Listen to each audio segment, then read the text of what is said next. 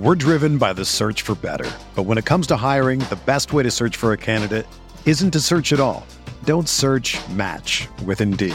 Indeed is your matching and hiring platform with over 350 million global monthly visitors, according to Indeed data, and a matching engine that helps you find quality candidates fast. Ditch the busy work. Use Indeed for scheduling, screening, and messaging so you can connect with candidates faster. Leveraging over 140 million qualifications and preferences every day, Indeed's matching engine is constantly learning from your preferences. So the more you use Indeed, the better it gets. Join more than 3.5 million businesses worldwide that use Indeed to hire great talent fast. And listeners of this show will get a $75 sponsored job credit to get your jobs more visibility at Indeed.com/Blue Wire. Just go to Indeed.com/Blue Wire right now and support our show by saying that you heard about Indeed on this podcast. That's Indeed.com/Blue Wire. Terms and conditions apply. Need to hire? You need Indeed. This podcast episode is brought to you by Coors Light. These days, everything is go, go, go. It's nonstop hustle all the time. Work, friends, family expect you to be on 24/7. Well, sometimes you just need to reach for a Coors Light because it's made to chill. Coors Light is cold lagered, cold filtered, and cold packaged. It's as crisp and refreshing as the Colorado Rockies. It is literally made to chill. Coors Light is the one I choose when I need to unwind. So when you want to hit reset, reach for the beer that's made to chill. Get Coors Light in the new look delivered straight to your door with Drizzly or Instacart. Celebrate responsibly. Coors Brewing Company, Golden, Colorado. Support for this podcast comes from Wild Turkey Kentucky Straight Bourbon Whiskey. Let's tune in to their one-on-one with Jamal, a real bartender from Old Fourth Ward in Atlanta. I really get into the backstory of whatever I'm pouring, out of respect. There are literally years of experience behind these bottles. Wild Turkey, same recipe since 1942. If you want a true classic, this is what you want to order. Wild Turkey. Wild Turkey Distilling Company, Lawrenceburg, Kentucky. Copyright 2020, Campari America, New York, New York. Never compromise, drink responsibly. They're gonna kill the love of my life. Casey! If I don't go back to what I was doing. This Friday. Our line of work is quite brutal and quite ruthless. How far would you go for love? You steal truck, bring it to me, then you make your money. Is it dangerous? Of course it's dangerous! Nicholas Hoult, Felicity Jones, with Ben Kingsley and Anthony Hopkins. All this trouble, all this pain, for love. Collide, in theaters Friday. Rated PG-13, may be inappropriate for children under 13.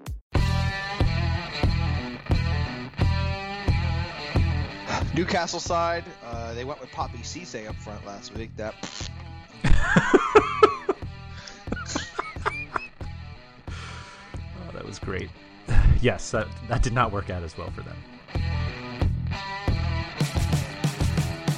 This is the Fantasy Soccer Podcast, brought to you by RotoWire.com, your premier source for fantasy sports. For news, rankings, projections, DFS lineup optimizers, and more, head over to RotoWire.com/soccer. And now, here are your hosts, Mike Gottlieb and Andrew Laird. Hello, everyone. Welcome to another episode of the RotoWire Fantasy Soccer Podcast. I am your host, Mike Gottlieb. Along with me, as always, is Andrew Laird, and we are coming at you live, from a really warm Friday morning. And we apologize for the tardiness. We just got caught up in all the midweek action of the Premier League, so we will review that, and we will preview the small slate of game week 35. But before we do that, a couple of bits of news. One was, the first thing I want to talk about is the PFA Team of the Year, because I didn't like it, but you did. So go ahead, Andrew. It's not that I liked it. It's that I was fine with the selections they made. We discussed that Sergio Aguero, I think. It's weird because everyone's like, how is Aguero not on it? And that's kind of looking at it in a vacuum because Harry Kane and Jamie Vardy were the two forwards that were picked ahead of him. And I'm not sure how anybody can argue that Aguero's season as a whole was better than those two guys who – and I think you obviously get a little more of a boost when your team is winning. And, they're 1-2 in the table basically because of those two guys. And so – leaving them out or leaving Aguero out was perfectly fine for me. The other one was Mesut Ozil, that who was picked or who was picked by or overpicked by Dele Alli, who I agreed that one may be a little more. It's because he's English. Yeah, but you know, ultimately, Dele Alli's had a fantastic season, and I'm not sure that that's such a huge snub either. Who has the most goals in the Premier League? It's either Kane or Vardy. Wrong. Oh, is it Aguero now after his 4? Yes.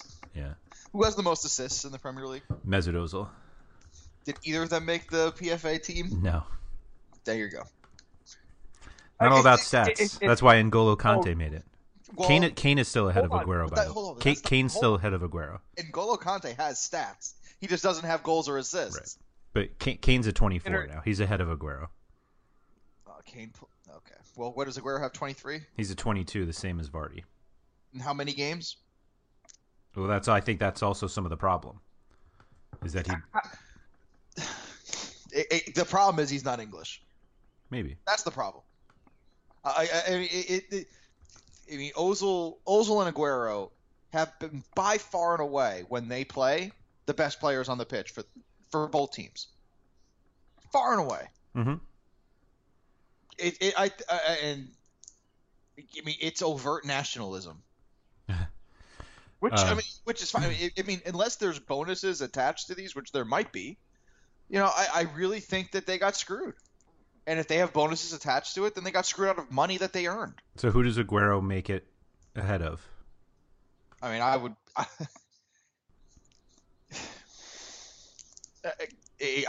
Exactly. That's my point. Here's the thing. I mean, if you force me into a 4-4-2, which they do. I mean, that's clearly what they use. Yeah, because you know every team uses a 4-4-2. It's just Leicester does, and they're going to win the league. My point is you should pick the best 11, not just the best 11 of a 4-4-2.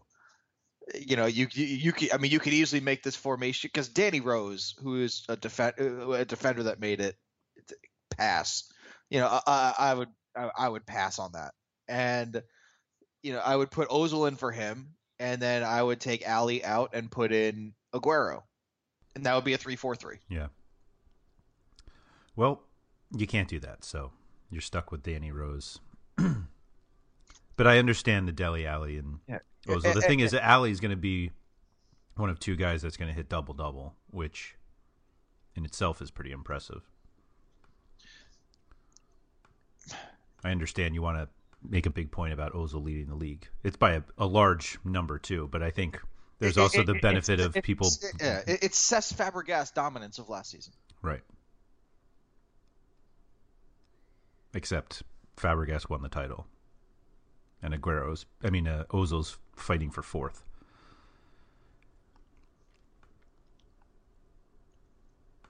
Mm-hmm.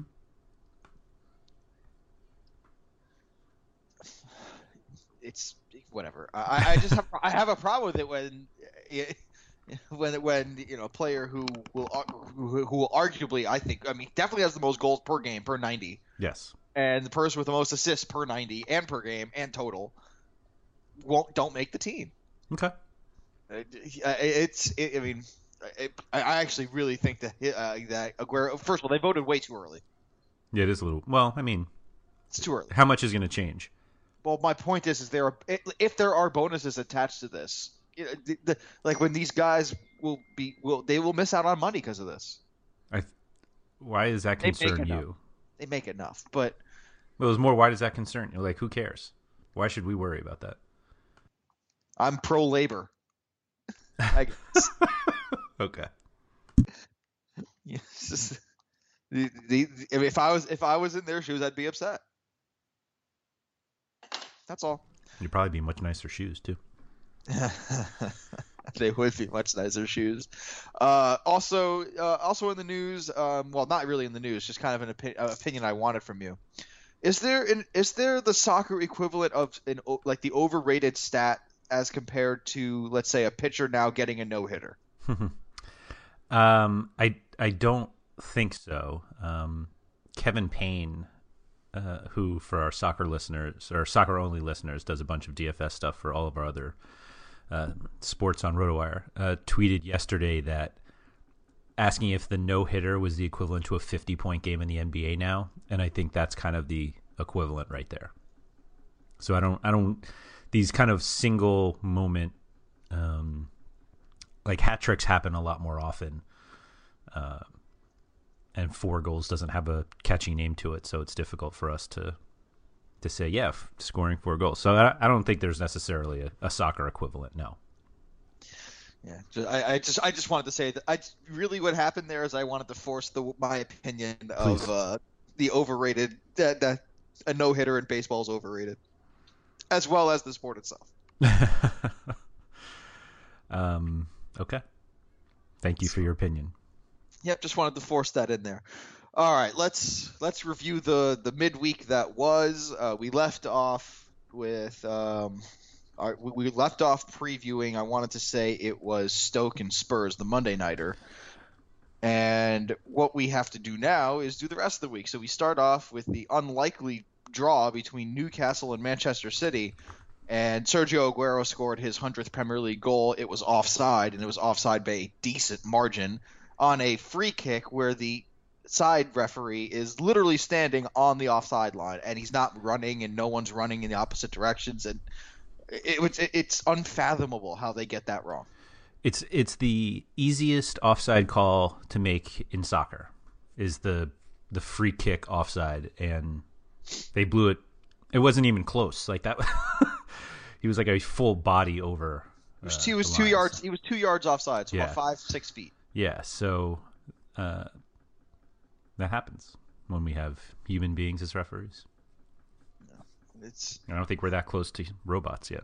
No, but we do have replay technology. And on the Newcastle side, Vernon Anita from the right back position had a very fortunate shot go in. I don't think he really – on his off foot, he curled one past Joe Hart, who played well. Mm-hmm. City just didn't play well. They were playing for second place in that game, and kudos to them for getting a point out of it. But I feel like Newcastle deserved all three. I guess. I mean, I still feel like there's plenty of more talent on the Man City side. Whether they like Man City playing at 80% is still much better than Newcastle at 100. So, yeah. Man City's man of the match was Eliakim Mangala. Yeah. Yeah. Just let that sink in. The only memory I have of him in that game is that he was trying to pass the ball over to the side to Kolarov and sent it right out of bounds. Yeah, he yes. There was no Newcastle player in the picture. I'm aware. How about the fact that this game was the only draw of the 4 for the midweek ones, and the only one 5, and the only one where a team did not score multiple goals. At least one team. And it was Man City playing at Newcastle. Newcastle played well. Yeah. They played with a spirit that they had been lacking. Mm-hmm. Is it too little too late, though, is the problem. Well, maybe not, actually. Well, they spent £80 million, and they're going to go down. Mm. They're also paying 3 managers right now, I think. 2 managers? I can barely even remember who came before McLaren. It was Pardew, but right, yeah, they're not paying. They're not paying him. No. But yeah, it's a lot of money.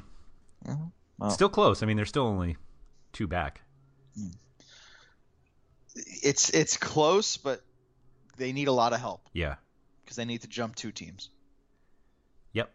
And Sunderland have a game in hand. That being said, they look better than Norwich looks right now. Well, we say that, but and this is an interesting thing about soccer. Like, it wasn't that long ago when we were saying, well, when Norwich look good, they win. Yeah, and when Sunderland look good, they draw. So it's the short things turn so quickly in this sport, and there's such a small sample size per week to go on that we kind of just get caught up in, the shiniest object of the last weekend because, it's going to be a week until we see him again. Mm-hmm. So we take these long extrapolations based on a one-game sample size, you know, and this team looks better than this team, but then one game later, oh no, this other team looks way better than this team, and you know that's something I have to work on too. And I think you know next season, you know, one of the learning points from this season is that yes, things do change, but don't overreact to that change in 1 week. Okay. You disagree. I think if a team stinks, we can acknowledge that they stink. But you're trying to say that, well, both teams stink, obviously. Well, that's true. They're at the bottom of the table, but we keep flip-flopping like, oh, Sunderland, definitely not going down. Oh, wait, Newcastle look better than Norwich. Wait, Norwich are winning. No, they look good. For the record, I've never been in the pro-Norwich bandwagon. Never. It's true. It's true. One of our Twitter followers said, you know, Norwich don't top any table, and then I replied, yes, they do. They top the relegation table. So, I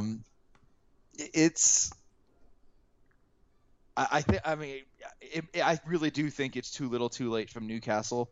Maybe not for Sunderland, but definitely for Newcastle. Okay. All right. Team that's playing well at the right time is West Ham going into their FA Cup semi-final. They won 3-1 against Watford, and guess who's back on the score sheet? Andy Carroll and Mark Noble scoring twice. So I think at least once was a penalty. I'm not sure about this. But Dimitri Payet, of course, got an assist. Michael Antonio got an assist, and Chico Koyate also got an assist. Why not? Yep. Those are all for FPL because there are only two. And remember when I said that Troy Deeney has never missed a penalty? Yeah. Guess what? He missed one. He missed a penalty. And Adrian at one point actually had saved three straight penalties. Yep. And I believe Aurelio Gomez has also saved three straight penalties. But Noble hit his, Deeney did not. And that's actually the difference in splitting the points in the win. Yeah, just like that. Adrian, I think, uses the shaky bar method of smacking the top bar to make the goal shake a little bit before the player attempts. So maybe that's the key. That should be illegal. It absolutely should. I think it is illegal actually, but and then it should be a yellow card. Yeah. It should be a yellow card for delaying the game because you have to wait till it stops shaking. Mm. Which they don't. Well, that's my point. Like, they would actually, you know, it's just, you know, anyway, simple procedural things. Didn't matter. Watford looked second best on the day. West Ham are flying right now at the right time because if they want to push for fourth place, that they have to win out. Yes.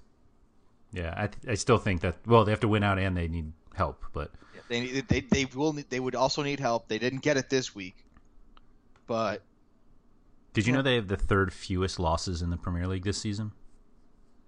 Well, yeah, because they don't mind letting other people score either. Yeah. In fact, they usually let people score first, and then they come back. Yeah. League leading 14 draws, only 6 losses. Leicester and Spurs, only ones with fewer. Yeah, and the most amount of games with both teams scoring. Mm-hmm. You never start an opposing goalkeeper ever. Yeah. Adrian was looked like a decent play until they inevitably gave that one up. See, I tried to warn people. You did. You know, just don't do it because both teams score. The highest percentage of both teams scoring is when West Ham plays. Mm-hmm. I try to give people good stuff, and occasionally I do, but they're thrown off by your facts is the problem. You should have just not given the actual fact. Just be like, I'm pretty sure that it feels like West Ham give up a goal every time they play and they score. Another fact that I gave out is to not use any of the Everton double game week players. And what do you know? That was a good thing to do because Everton 0, Liverpool 4. It actually could have been about 7 or 8. Yeah, for sure. Everton 37 shots.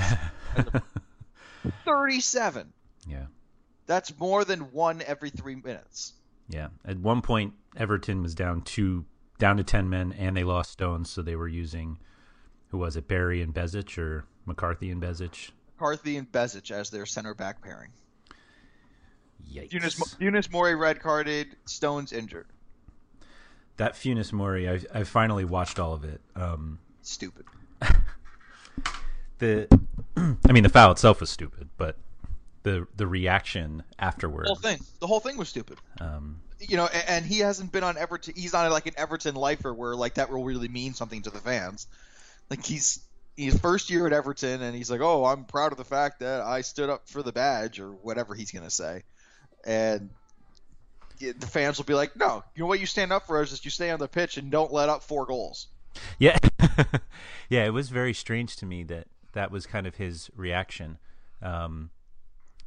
because yeah, like you said, you would think that he like grew up in Liverpool, but yeah, he didn't fool me. But he does get a nice little break, so yeah. Well, I mean, and here's what's going on in the press right now about Everton is if they don't win the FA Cup, Martinez is done. And if Martinez is done, who else is leaving? Everton, is that speculation, or are you actually going to give me a list of guys who are leaving? I mean, the big two that are on the tips of all the other teams' tongues are Romelu Lukaku and John Stones. Yeah. Ross Barkley. Those rumors are now gone. No one wants him. Gosh. Remember when everyone wanted him? Mm-hmm. The passport still helps. De La Feu, he should go too. Does winning the FA Cup like still keep his job? Yes. Really? That's silverware. Gosh. Okay. And they get to go to Europe. You know, they get to go to Europa. Hey, yeah. Look, it would be as if what would you prefer? Winning the FA Cup, just finishing 6th? Yeah. Okay. I get it.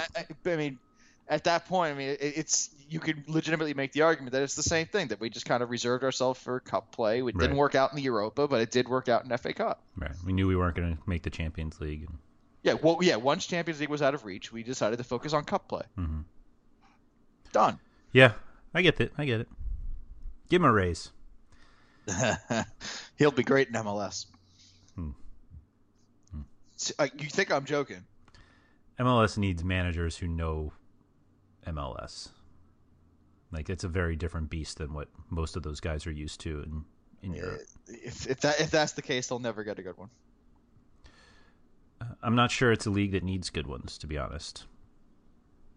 Like, then it won't progress. It will not escalate.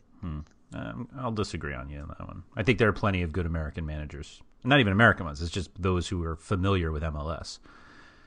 Like, Patrick Vieira at NYCFC, I'm pretty sure, couldn't name more than 5 MLS players, including his own. And look at how well his team is doing. Yeah, exactly. They're terrible. He's not a manager, is my point. Oh, okay. Roberto Martinez has success. Patrick Vieira has success as a player. Okay. Anyway, there's a reason why I gave up my NYCFC tickets. That, and because I don't believe the fact they'll build the soccer-specific stadium in New York. No, it's definitely Westchester. Anyway, but Liverpool, so Origi's done for the year. Not that there's... That's a bummer. Yeah, and possibly Euros, which is also a bummer. Yeah, and I think... I don't know if Funes Mori has been charged. He has. He's got 3 games. Okay, yeah, so... For being a clown. Yeah. Which, I mean, I think that'll mean the end of his season, because I think Jags will be back by then, so it'll be Jags and Stones. Right. Yeah, it's... Robles had 9 saves, even though he let up 4 goals. That's what happens when you have 37 shots against you. Yeah. Oh, actually, yeah. James Milner, 6 assists in his past 3 games. Yeah, he's a beast. We, now that I'm looking, maybe Funes Mori didn't get it. Maybe they expect him to be charged. Sorry for the take back on that. Yeah, we kind of were joking around that because I called James Milner the English Dimitri Payet, but fantasy-wise, is he better than Payet because he has these other pieces around him? Like, his pieces are much better than Payet's. No. The one-word answer I have is no. Okay. Because Dimitri Payet, if Andy Carroll's healthy, that's the equalizer. He doesn't need many others. Ridiculous. He doesn't need many others, is my point. Okay. When you have that guy in the middle and you like to cross and get assists on cross, that will help. Tell me I'm wrong. You're wrong. Tell me I'm wrong and believe it. There's no way you can convince me that Andy Carroll's presence is equal to... it means that he will get the crosses. He will have more crosses, and he has more touches. He can do free kicks and score on them. He can score from open play. Dimitri Payet is a more complete player than James Milner. I'm not kind of talking about it like that. I was specifically for fantasy purposes. And Payet... Fine, I'll take for fantasy purposes. He'll have more crosses, which count as a point. He'll have... I think he'll have... I think the scoring is a little overrated. Like he's not a 15 goal scorer. I think the number of assists will be a negligible difference, and I believe that Payet will score more goals. Okay. The goals I think will, yes, I think that's true. Milner has more assists than Payet right now. Yeah, he's on a ridiculous tear right now. I'm just saying he has more in fewer games. We'll move on. I will never concede that James Milner is a better fantasy player than Dimitri Payet. Okay. Dimitri Payet, the argument could be made that he can be the MVP. Okay. The argument really can't be made. That was a stretch. Thank you. That was a stretch. Well-deserved place on the PFA Team of the Year, though. Yes. Hey, where's James Milner? Too busy winning Europa. Man United 2, Crystal Palace 0 in a game that nobody watched. No one was actually there to see it. That's not true. There was people there, but Damian Delaney scored for Manchester United, which is a bad thing because he plays for Crystal Palace. And Mateo Darmian got the second, and he also got the assist on the Delaney own goal. And he got a yellow card. That's the Gordie Howe hat trick of soccer. Yeah, good game. I mean, I'm not sure there's anything to take from this other than Palace switched it up a little bit because they held a few guys out for this weekend's FA Cup. So, and we didn't learn anything. United got their 3 points, and next up is game week 35. Although Palace is off in 35. Oh, they're both off. I take that back. Yep. Julian Speroni, 9 saves. Yeah, yeah. Scored more points than Joel Robles. Mm-hmm. Yeah, we. I was chatting with a few guys about which goalkeepers to pick for this slate because De Gea was the obvious choice. I thought Adrian was a decent choice because Watford hadn't been playing well. And as soon as everybody saw Speroni starting, it was like, oh, well, maybe he's worth it. He was really cheap on DraftKings since he hasn't started in forever. And at 9 saves, I mean, that's 18 points on DraftKings. He outscored De Gea, I think. Yeah, so goalkeepers are starting to kind of become defenders in the, if you can find enough crosses, the clean sheet doesn't matter. And so here... Finding saves is tough, especially against Manchester United, who don't shoot on target. Right. Yeah, that's... they either shoot in target or off target. They... did Memphis start? I can't remember if yet. No one watched. Yeah. Didn't actually happen. It's the game that did not be, or wasn't... whatever the expression would have been there. It's early in the morning. They the 9 saves. I mean, that doesn't happen a lot. Memphis did not start, by the way, but it gives you something else to think about when you're making at least DraftKings lineups because 2 points per save. I remember Hesh Hambazaza says he has no problem starting goalies against Tottenham because they put so many shots on target that you have a decent chance of making up the lack of a win or a clean sheet with the saves. You need 5 saves to equal a clean sheet victory, which really doesn't seem like that. Which doesn't happen that often, first of all. Yeah, that too, yeah. But secondly, when Spurs score 4, that's -8. Yeah, fair point. So 5 saves and 4 goals gives you 2 points. Yeah, I mean, 4 goals doesn't happen a ton. So, 5 saves doesn't happen a ton. That's true. Good point. Your ratio is thrown off because for each goal that goes in, you have to have a save just to cancel it out to 0. Right. So it's an interesting point though, but I would like to see what the ratio between goals and saves is. Between goals against and saves, I think that'd be an interesting stat for DraftKings. That is a good one. We'll look into that. And easy to find out. Yeah. We'll look into that. Man, this guy just had a great idea on the fly. But let's round out that. Let's round out the weekend with Arsenal 2, West Brom 0. Two mirror image goals, Aaron Ramsey to Alexis Sanchez, except the second one was a free kick that Ramsey earned. So not really mirror images at all if you think about it. But Alexis... window images, maybe. Kind of looks similar, but it's not. Yeah, it's a musty window image. That's right. Actually, my windows just got washed, so I don't know what that's about. Yeah, Alexis Sanchez, all though, continue. California now. That's right. Actually, I face the other direction. I would see into the ocean. So, did you see the Manchester United Crystal Palace match from your house? Very good, Andrew. That was very well done. Except I would see. I think from here you would see into Germany. Latitude-wise. Well, the Bundesliga attendance is pretty good. Well, I also can just look at the TV instead. I can actually look at it and screw it. This Madrid is the answer, by the way, of the same, and could never get latitudinal or longitudinal. I believe it's latitudinal line as New York. Fun fact. Fantastic. Arsenal 2, West Brom 0. West Brom scoring 0 was totally expected. Arsenal scoring multiple goals, totally expected. What was expected for you is Peter Cech made the start. I thought it would be Ospina. Oh yeah, I forgot about that. Yeah, whatever. I gambled and lost, but I had enough. Yeah, if I had actually was able to play it out on DraftKings, which I can't, because I live in New York, I would have had enough money left over saving from Origi, and I believe there was one other substitution I would have had to have made. I forgot what it was though. But you couldn't have made them on Thursday. I would have had to make them on Wednesday because Manchester United played Wednesday. The money saved would have allowed me to take Foster, right? Which wouldn't have been terrible. He got 4 points. Mm-hmm. Again, this is the saves to goals ratio. He had 4 saves, which is nice, but let up 2 goals. Mm-hmm. Yeah, Alexis Sanchez continues to be one of the hottest players in the Premier League, not named James Milner, and Alexi Iwobi was silent. I tweeted it's at 65 minutes he had 0 fantasy points, and it's not because he did a few things and he had a yellow card. He literally had 0 counting stats. But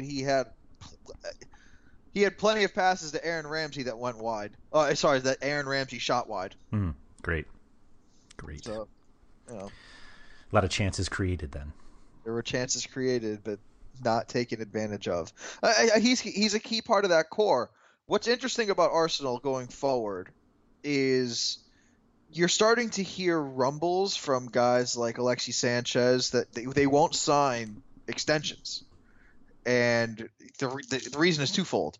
One, they are not sure. Oh, other teams are interested, like Bayern Munich is interested, for example.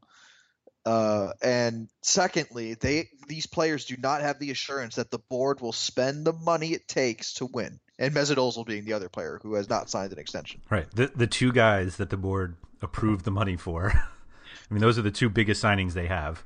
Yep. Now they're complaining that they don't spend enough. Which is fine. I think the expression was, I believe I read it somewhere in one of the London papers, that the board would prefer gold to silver, meaning money over championships. A better profit line. Yep. Which makes total sense, especially when you consider who the owner is, Stan Kroenke. Mm-hmm. So it's tough because it is the sensible thing to do as a business. The unfortunate thing is this is a club and not a business. Are we sure? No, I get it. I mean, look at the top clubs in the world. I think the way that that Arsene Wenger plays, he's never been one to really spend up for a forward, and I think that's really their biggest. They don't spend up for anyone. Well, they spent up for Ozil and Sanchez. Sanchez was always considered a forward. I don't care what he's classified as his FPL. He's forward. He's not known for his ability to run up and down the pitch and play both ways. Who is? Sanchez. Oh, what do you mean? He runs up everywhere. Actually, neither really, but Ozil. Yes, they need a center forward. And I'm not sure they really need much else, to be honest. I mean, so you believe to win the Premier League, and El Neni? I think one of them is good enough. Yeah, I don't think they'll continue to play both. I think El Neni will be good enough, and then you put him next to Cazorla or Ramsey or I was about to say Jack Wilshere, which would have been fun. And you're comfortable with Per Mertesacker? Well, I think Gabriel is. Or Gabriel? Yeah. You're comfortable with Gabriel? I don't see, a number of center backs in the world that are going to be I guess what I'm saying is this was your best chance to make a dent on the Premier League title. Mm-hmm. You're not even close. Yeah, they were close. But I think center forward, as well as Welbeck has played. If you can get a world-class striker in there, like a Cavani or a Higuain, which they tried to get and failed. And it's on the spine of that team. What's that? The spine of that team, down the middle. Center forward, central defenders, and central midfield. Yeah. And now they have two good goalies, which is great. They have one good goalie and one that Arsene Wenger thinks is really good. David Ospina is not a bad goalie. He's not bad, Jack. But he's not good enough that there should be ever a question of who's starting in goal with Peter Cech. That's ridiculous. Peter Cech, I think, will retire soon. I bet it's next season if they don't make a real push next season.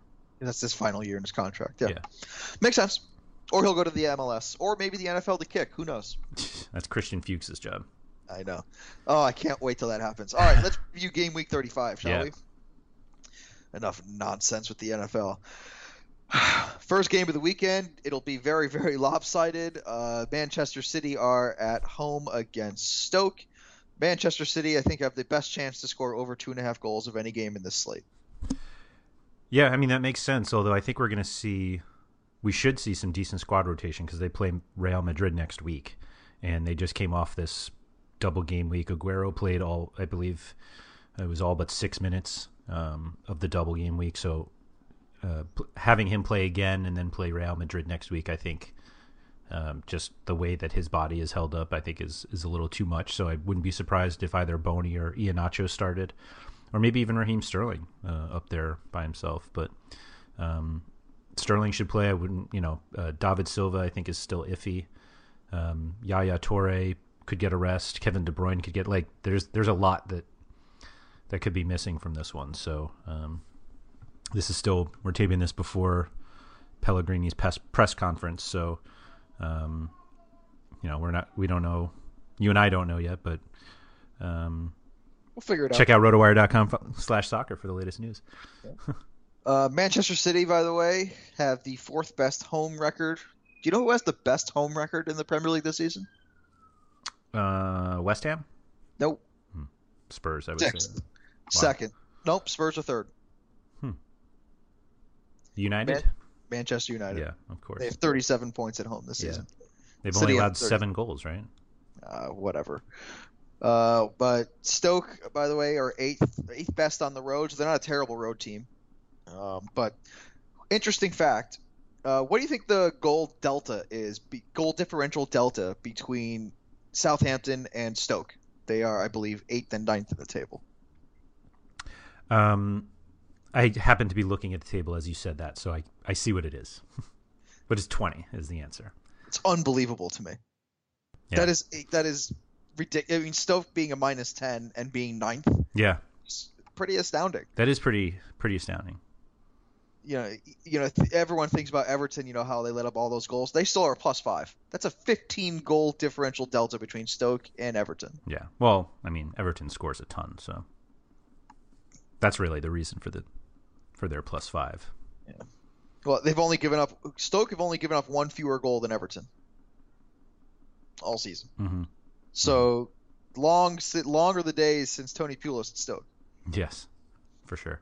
But it seems like forever and a day ago when Stoke, Stoke at the Britannia beat Manchester City 2-0 earlier this season in December. Yeah, it does feel like forever ago. Did you hear that it's now going to be the Bet365? I'm sorry, say that one more time. The Britannia next season will be the Bet365 Stadium. It's got such a nice ring to it. It's the hallowed grounds of the 365. Talk about a difference in culture between the U.S. and Europe. U.S. forbids gambling in almost all parts of it of the country. In England, they have the gambling website sponsoring the stadium. Yeah, there was a great, everybody raced to be the first one to say the whole, but can Messi do it on a cold, wet night at the Bet 365? Well, I mean, the 365 will help with the swirling winds. I mean, that'll help at Stoke, but. Mm. Yeah, it's, I don't even remember what we were talking about. Oh, Manchester City versus Stoke. Right. Xherdan Shaqiri not playing. Yeah, I feel like they can't get everybody fit, and that maybe that's the issue. I mean, the back line has been just decimated with injuries this season. Eric Peters is suspended. Glenn Johnson's missed a decent amount of time. They had Shawcross out for a while. Cameron's been banged up, and then all their like Muniesa, Wilson, they were hurt. I mean, Phil Bardsley. Bardsley's been, who plays for Stoke, has been like a conversation piece on this podcast. Like, he shouldn't ever be part of the conversation. Except if I don't know what team he plays for. Right. It would be great if he went back to Sunderland. I think my brain would. I was just about to say, I think your head just might pop. I saw a mannequin actually recently that had like long red flowers but no head, but the flowers were placed in the neck area like a vase, so it looked like someone had shot the person's head off straight up in the air and blood was flowing out from the neck. That's what would happen with me. What? Where I'll was post, that? It was at the Macy's in Brooklyn. It was very edgy for Macy's. It was a really tastefully done decapitation. Head explosion. Head explosion, yes. Very tasteful. Okay. Very stylish. I don't even remember what clothes were. Martha Stewart decapitation. I don't remember if it was male clothing, female clothing. I just remember it looked like someone shot someone's head directly straight upwards, like in a cartoon. Okay. Which, segueing back to Manchester City Stoke, do you care who plays forward? Would you start them? For Man City? Yeah. I'm off Wilfried Boney. Both teams. Yeah, no, I'm off Wilfried Boney. And I've never been the biggest Sterling fan, so no. And the Stoke. Do you think De Bruyne plays? I don't know, actually. I think Nasri's still banged up, so they don't necessarily have like a ton of blonde-haired Samir Nasri. Yes. So I guess they could theoretically play like a Sterling, Torre, Navas attacking midfield. So, yes, I've just convinced myself that De Bruyne will not play. Gross. Absolutely gross. I mean, they need the points. That's the thing. They need the points. But this man, I mean, the Real Madrid match on Tuesday is big. So, yeah. I mean, I still think it'll be Manchester City multiple goals, and I think Stoke will get one. Yeah. I don't think it'll be a clean sheet, but I think it'll be a decisive victory for Man City. Fair? Okay. Yeah, that's fair. All right, let's move on, finally. Aston Villa, the pressure is off. They are relegated. At home, exactly, right? Way to go, Julian Lescott. Aston Villa at home against Southampton. This game also, I believe, is... Well, it doesn't take much to be a mismatch against Aston Villa, but if there ever was one, this is one of them. Yeah, this weekend's packed with mismatches. Mismatches. Yeah. Aston Villa, by the way, 41% of their games, they didn't score. Oh. Oof. It's crazy to have 3 wins this entire season. 3. In 34. Yep. They've lost each of their last 8. Oh. That's a quarter of this. That's no, it's not. It's more like a fifth of the season. Mm-hmm. Or sorry, like a fifth of the season. They've scored 23 goals all year, or all season. Yeah, they're the 23. Golden Boot. Who will have more goals, Aston Villa or the Golden Boot winner? Yeah, Kane's ahead of them right now. Whoever nuts. Whoever the goal, you know what? You may have multiple people with more goals than Aston Villa. Yeah, you might. Oh gosh. What is Prince? What's the Prince gonna do? I'm pretty sure he doesn't care enough to do anything about it. They're talking about selling it again, and I find it weird that they would sell it after relegation as opposed to Well, I think the Premier League, you know, Studebaker, what is that? Is that his name? The commissioner? Scudamore, okay. Richard Scudamore. That's what it is. There might be some backroom dealings here because, you know, the 28 straight years in the top flight. Yeah. Gone. They were one of six to make it, to be in it every year. Yeah.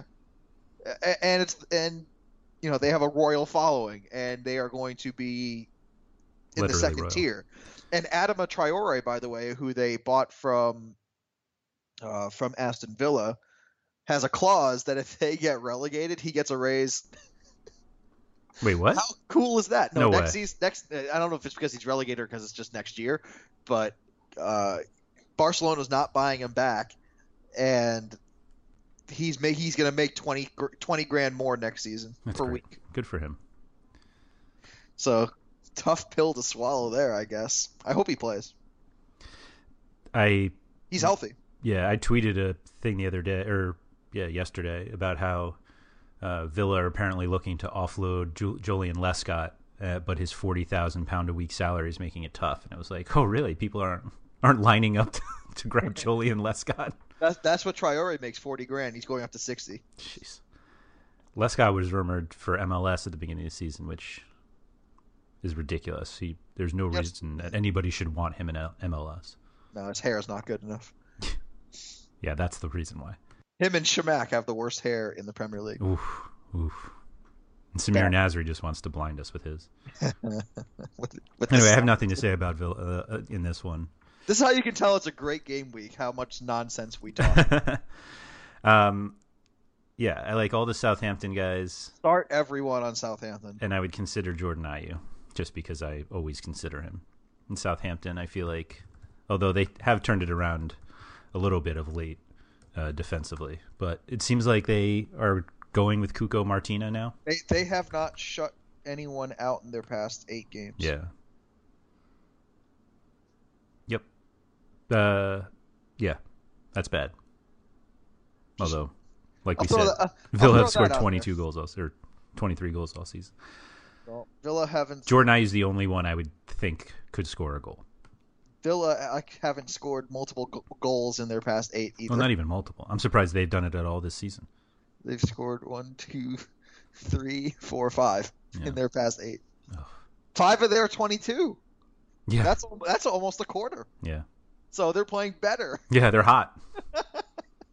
Oh my God, they are so bad. They are so bad. Anyway, start everyone on. Yeah, it's not as straightforward to me as how it was when Manchester United were playing at home against Aston Villa, where I started 3 defenders and the goalkeeper from Manchester United, but you know, it's close. Yeah. Fraser Forrester is going to be on my team. All right, let's move on to what's probably going to be the most exciting game. Maybe, no, probably not. Bournemouth at home against Chelsea.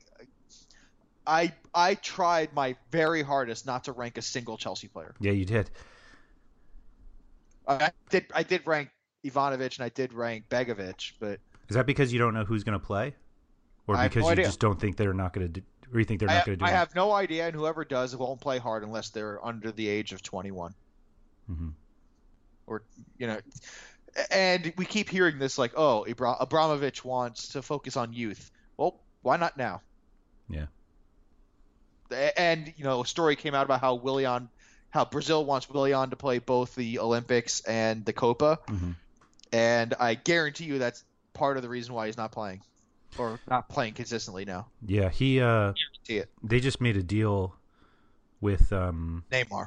With Neymar, yeah. So, and he's not going to play Copa America. So I would be surprised.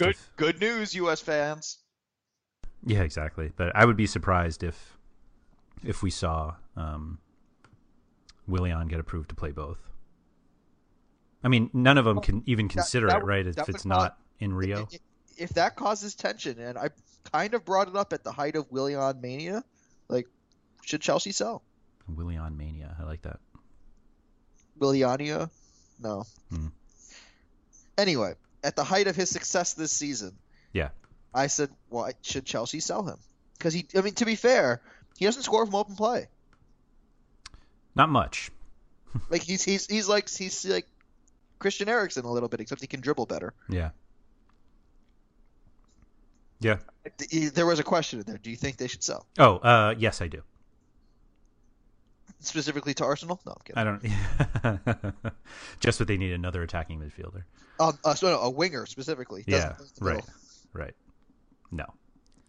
Anyway, if there's any bit of contention or if there's any bit of resentment there, if they say no, sell them. Yeah, I think that's understandable. If there, even though he's perfect for what you read about Conte's proposed system, sell him. You can find that. Yeah. You can find what he has. I agree. It's frustrating. It's frustrating because Chelsea just need to focus on bringing their youth through, and I think they'll be fine. They have enough youth system to, you know, this is a big if, that if enough of them hit, yeah, this is gonna be great. If enough of them hit, it could rival that of how Barcelona had a golden generation. Mm-hmm.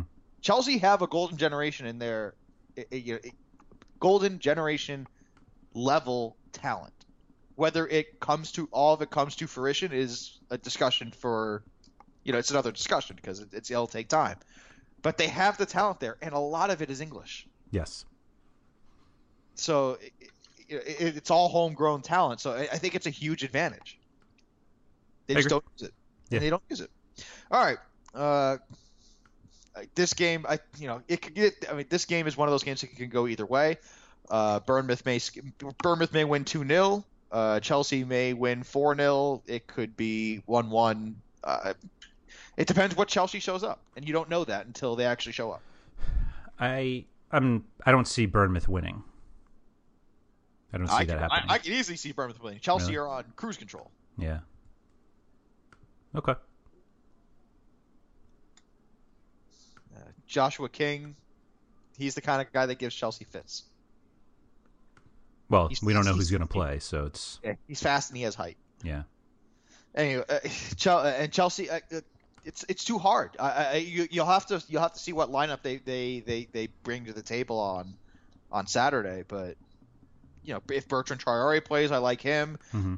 Loftus-Cheek, I would like him in this game. I would like Kennedy if he plays. Yep.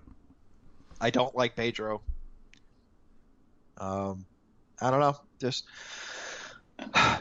you can tell I was in a really good mood until I talked about Chelsea. So let's move on to the Rafa Benitez Bowl here. Excuse me. Liverpool at home against Newcastle. Rafa returns with, albeit a much worse team than the last time he came back. I'd say so. But Liverpool, the hits should keep on coming for Liverpool here. The only thing to worry about is squad rotation because they play Villarreal next week. I mean, it's on Thursday, but they still have got. They're deep enough in Europa where that you really have to consider that, especially since the starters are playing there. So we saw some pretty absurd rotation last weekend. We saw Jordan Ibe and Ojo, and they had the two, Connor Randall and Brad Smith.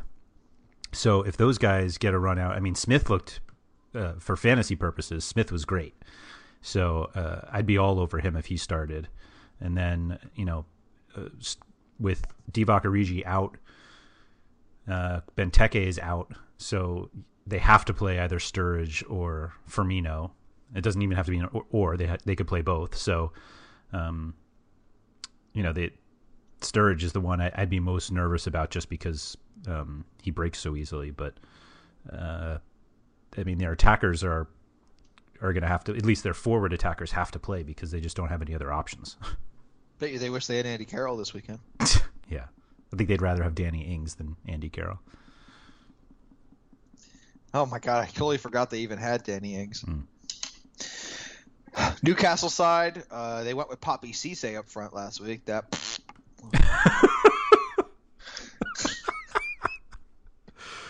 Oh, that was great. Yes, that did not work out as well for them. I have a funny feeling what the beginning of our podcast is going to sound like. Mark it down. That was a mistake. Mark it down, 56 minutes. Mm. just Alexander Mitrovic is the best forward they have, and he comes off the bench. Yeah, he'll start this week. Is it a fitness thing? Is it? He'll start this week. I have no doubt. Watch Iose Perez start him. Definitely. Definitely. Or Doumbia out of nowhere. Jonjo Shelvey, not captained, not picked. Yeah, he's done, I think. I don't think he's going to play again. Or start again, at least. Man, remember when he was going to be captaining that Newcastle team in the championship? Yeah, that's right. Oh, man. If only someone had warned people to not think that way.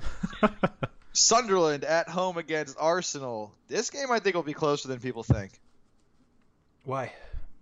Sunderland are playing hard defensively. Like, they play the type of defense that really gives – that could give Arsenal enough fits where Jermaine Defoe will score before Arsenal do. Okay. I'm not saying that it's like 0-0. I really don't think it's 0-0. I would pick Jermaine Defoe here. Okay. I'm sensing disagreement. Nope, I think that's right, but I still think it's like 3-1 Arsenal.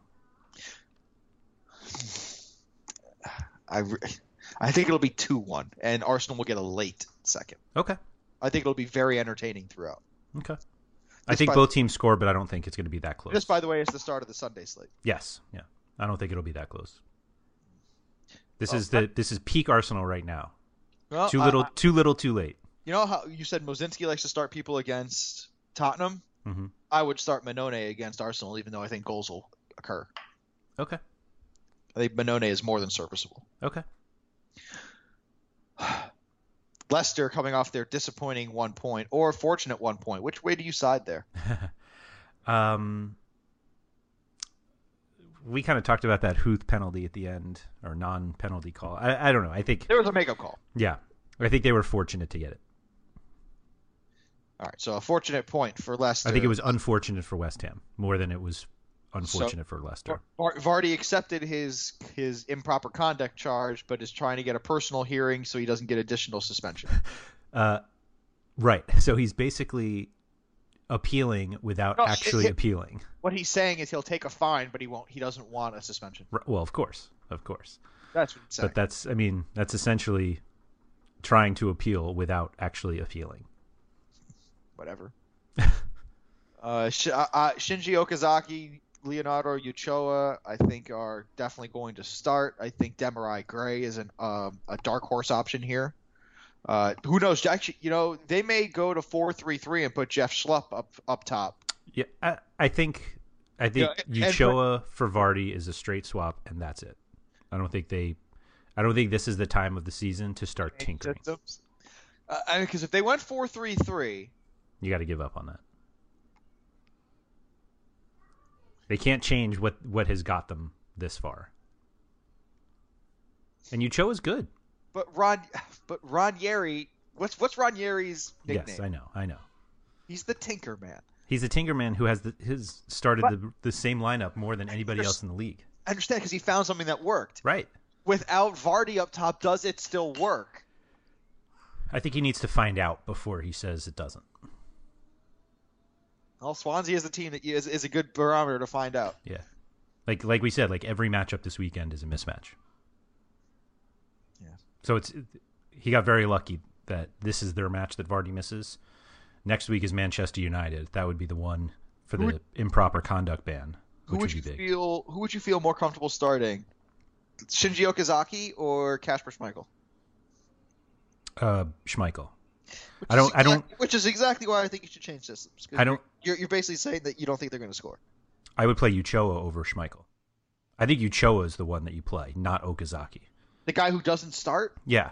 Really? Yeah. We know what Okazaki does when he plays. Like we have the whole season worth of data to see that he doesn't. He can't do that now because Uchoa doesn't run in behind. If he drops back to help out the midfielders and then they play it long, it won't go anywhere. Yeah, I was playing it the other way, that Uchoa comes back and helps out. That we've seen enough of Okazaki to know that Vardy's absence does not help him. Like he doesn't become like a better fantasy player because he's like stepping up for Vardy. It's Uchoa who's getting the significant boost. And we've, like I said, Ochoa had plenty of success last year. Like, we know that he can score. He plays well off the bench, and I think he's good enough to garner more fantasy interest than. I think Ochoa is better as a sole striker Okazaki. Than a partner. Maybe, I don't know. I ranked Ochoa ahead of Okazaki. I think tactically, of course, we'll see when the lineups come out. But I think tactically, I think Leicester would be better served to go with like a 4-3-3 or a 4-2-3-1. Yeah, I'm not saying that's what they will do, but without Vardy, I think they are much better served to do that. Yeah, I guess I don't think a drastic change needs to happen when you're missing one of 11. It's an important one of 11. Oh, sure, but. I mean, it's still just one. It's one of the three people that define your style. Yep, and you still have the others. I mean, it's all right. Change to replace Vardy is. We're at a fundamental disagreement, and neither of us will convince each other. Yeah. And fine, Swansea, Gylfi Sigurdsson, nobody else. I wouldn't even play Sigurdsson.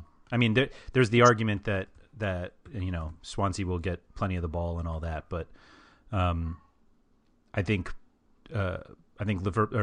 Leicester just will lock up. I think that's how they'll play, and they'll try to get their goal with a late penalty. Leicester's not going to try to win this one 5-0. If they play that way, they will lose the championship. I mean, they've what was it, 5 in a row with 1-0? I mean, they're perfectly content with that. That's how Chelsea won the championship last year. Have the guy that scores the goal. It would be like if Chelsea did that without Diego Costa. I mean, they played plenty without him. They tried that this year, and it didn't work. I mean, you're ignoring the fact that Leicester, that Vardy, it's not like Vardy has scored all 59 goals of theirs. He doesn't even have a half. Like, they have plenty of other guys who can score. They have one. they have one, and it's Riyad Mahrez, and they're going to focus on him. Swansea will just shut him down and say... Swansea doesn't just shut anybody down. Let's remember they're awful, too. Whatever. It's not hard to shut one person down. Okay. All right. Spurs are at home against West Brom. Spurs, again, having the advantage of playing after Leicester, knowing exactly what they need, which they would know if they were playing before them anyway, because they just need to win. But Spurs, I hear TV pundits say that, and it just cracks me up. Yeah. Anyway, Spurs are at home against West Brom. Perfect time to play West Brom, because West Brom, like West Brom at game week 1, are terrible. Yeah, I think... Sorry, they're terrible offensively. However, Craig Dawson did return. Yay. I mean, that's good for fantasy. Yeah. There's nothing that makes me think that anybody on West Brom should be a decent enough fantasy play. No, like, I think Spurs will continue to just rock people. I agree. And they need to. Yeah. Yep. They need to. They will. They're scoring as if the goal differential is, like, close. And because of that, it's not. Speaking of not close, usually our DraftKings lineups are that way. You, of course, crush me almost all the time, but I usually have one or two good weeks, and I think this week is that week because there's not that many options. So my craziness may actually work out. Andrew, I'll start with my goalkeepers in defense. As usual, I have Fraser Forster in goal because they play Aston Villa. I have Cuco Martina playing defense because they play Aston Villa. So that's 4,200 and 3,500. I paid dearly for that. I actually have 4 defenders total. So I have Cuco Martina at 35, Alberto Moreno at 45 for Liverpool at home against Newcastle. I have Baba Rahman because I think he will play again at Bournemouth. He keeps getting crosses. So and Nathaniel Klein. So I have both of the fullbacks for Liverpool here. Mm-hmm. Yeah, I see no reason not to do that. I have Forster also. I also have Rahman. I paid 3,500 for Simon Francis. You think he'll play outside again? I do. He's been good he's got 13 crosses in the last 2 games, but Cuco Martina is at the same price. So, and Nathaniel Klein is too. So,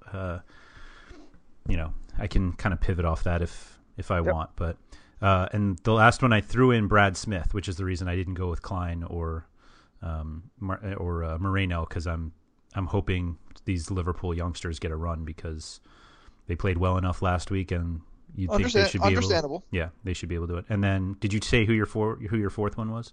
Klein was the fourth. Oh, right. My fourth one is Bertrand, who had 13 crosses last week, but at 4,600. Yeah, I kind of look at it. I saved a little bit in the midfield, and so I would pay that for a midfielder, and those are kind of midfielder prices.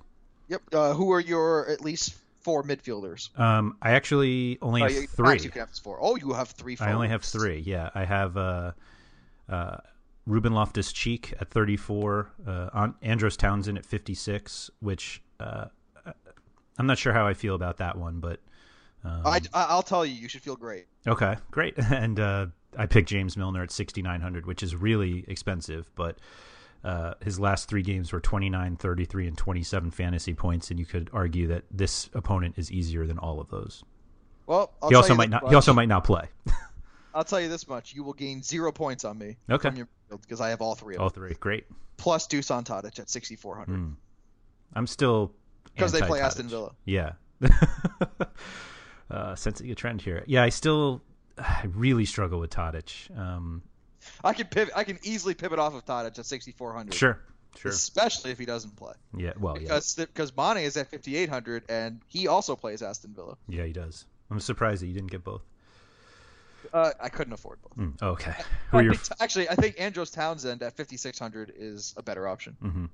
Yeah, I agree. Who are your forwards? I have Kennedy at 4,000, hoping he plays. Mm-hmm.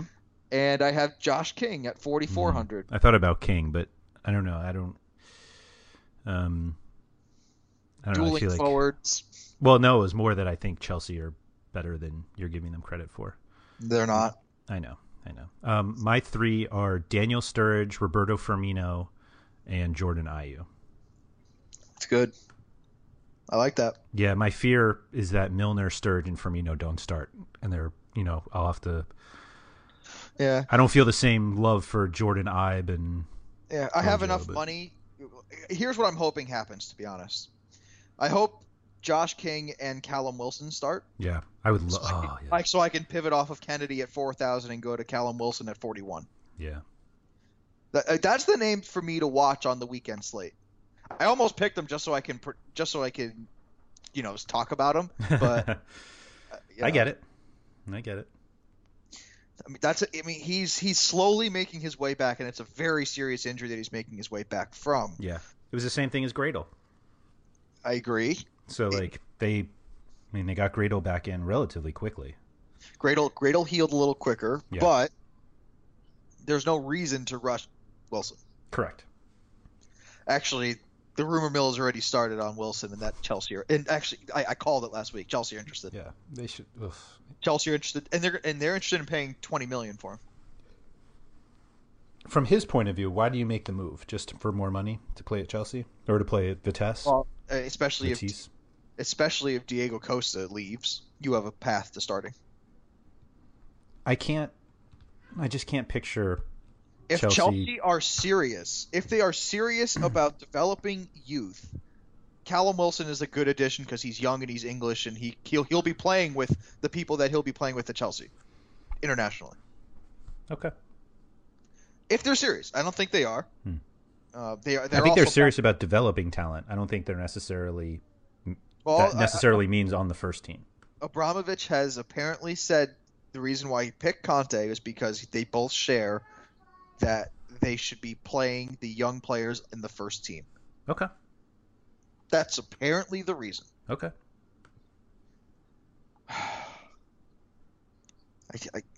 I'm trying to figure out a good way to end this podcast because I'm just so down on Chelsea and it just makes me really depressed. I'm sorry. Is this worse than finishing fifth? It's just as bad. What's bad is the fact, they played how I feel. You know what I mean? They just played depressed. I don't want to be here, and I'm I don't want to watch this. Yeah, because it's going to be bad, and I'm just looking, and I think both the viewers of Chelsea, the fans of Chelsea, and the players at Chelsea are wondering, okay, how are we going to lose this one today? Yeah. kind of like how I feel about my DraftKings team against yours every week. How am I going to lose this one? I even picked all of your midfield this week, so the point getters, we have the same ones at the midfield. But somehow, some way, I am going to lose, and it's probably because Roberto Firmino and Daniel Sturridge score 2 goals each. Hope so. All right, and on that note, we will end this episode of the RotoWire Fantasy Soccer Podcast. We will catch you next week for Game Week 36, which is a normal game week. So the regular review pod and then a separate preview pod. As my cat throws something off the table because it's time to end the episode. Thank you, Ebony, for letting me know. We will catch you next week on the RotoWire Fantasy Soccer Podcast. Good luck, everybody. Thank you for listening to the RotoWire Fantasy Soccer Podcast. For more great content, visit rotowire.com/soccer.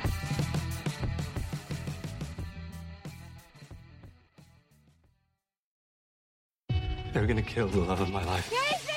If I don't go back to what I was doing. This Friday. Our line of work is quite brutal and quite ruthless. How far would you go for love? You steal truck, bring it to me. Then you make your money. Is it dangerous? Of course it's dangerous! Nicholas Hoult, Felicity Jones, with Ben Kingsley and Anthony Hopkins. All this trouble, all this pain, for love.